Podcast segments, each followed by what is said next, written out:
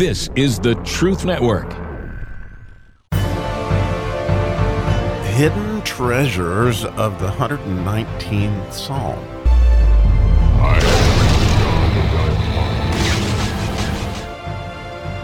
How fun we get to delight in the fear of the Lord today as we're in the seventh verse of the Tzadik section. So, delighting in righteousness.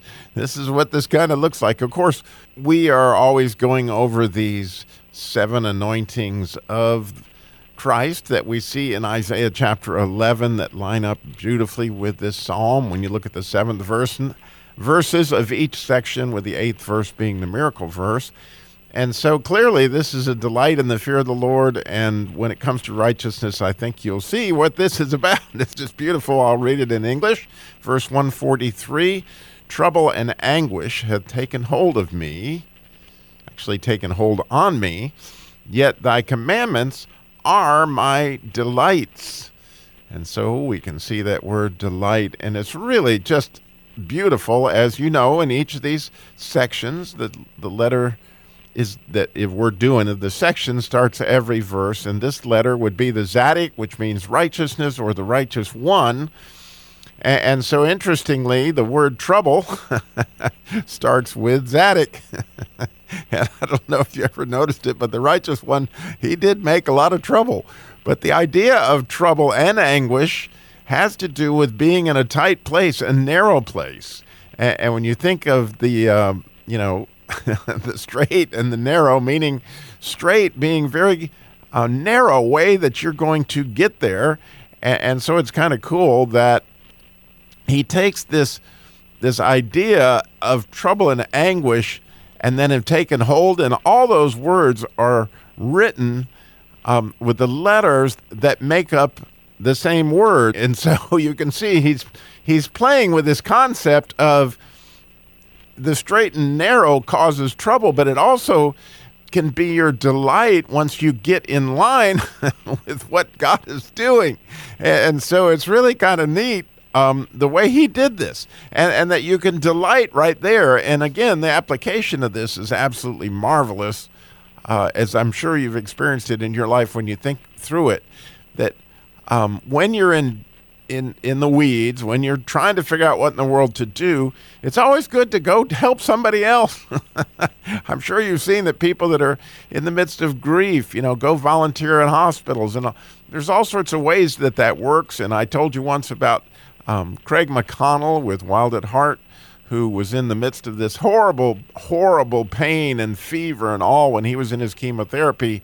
And he felt the Lord tell him he needed to pray for other people during that. And as he started to do that, he said had the most amazing prayer time ever as he delighted in, right, these mitzvah, these idea of God's commandments are just, uh, to an extent, as the Jews teach, many times they are good deeds. You know, helping someone else out. How does that exactly look? Loving your neighbor as yourself. And and as we do that, as we love God and love others, it's amazing how it gets us out of a tight spot.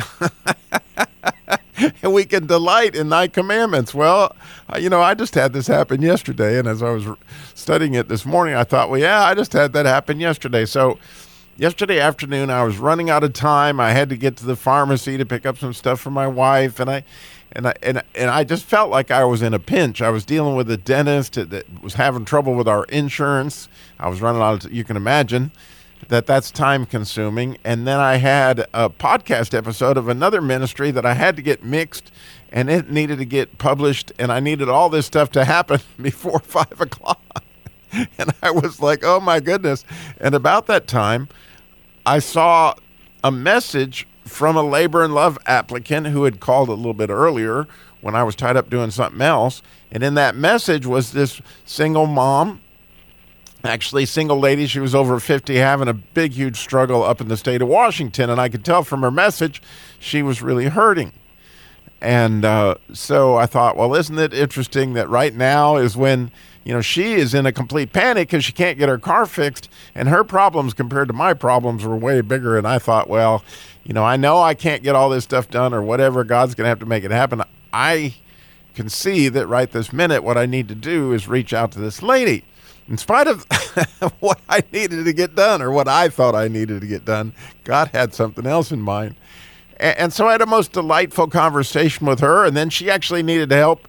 Took quite a bit of time because she needed help filling out the whole application. And then I had the joy, and I mean the joy of praying with her as, she was in such a difficult place. And, and I hope she sensed God, I sure did, that He was going to come comfort her. Now, I may you may not believe this, but I you know I I experienced it somehow or another. Immediately when I got done talking to her, my insurance situation got resolved with the dentist. I mean, it didn't take three minutes after that. so uh, you know, that seems almost impossible.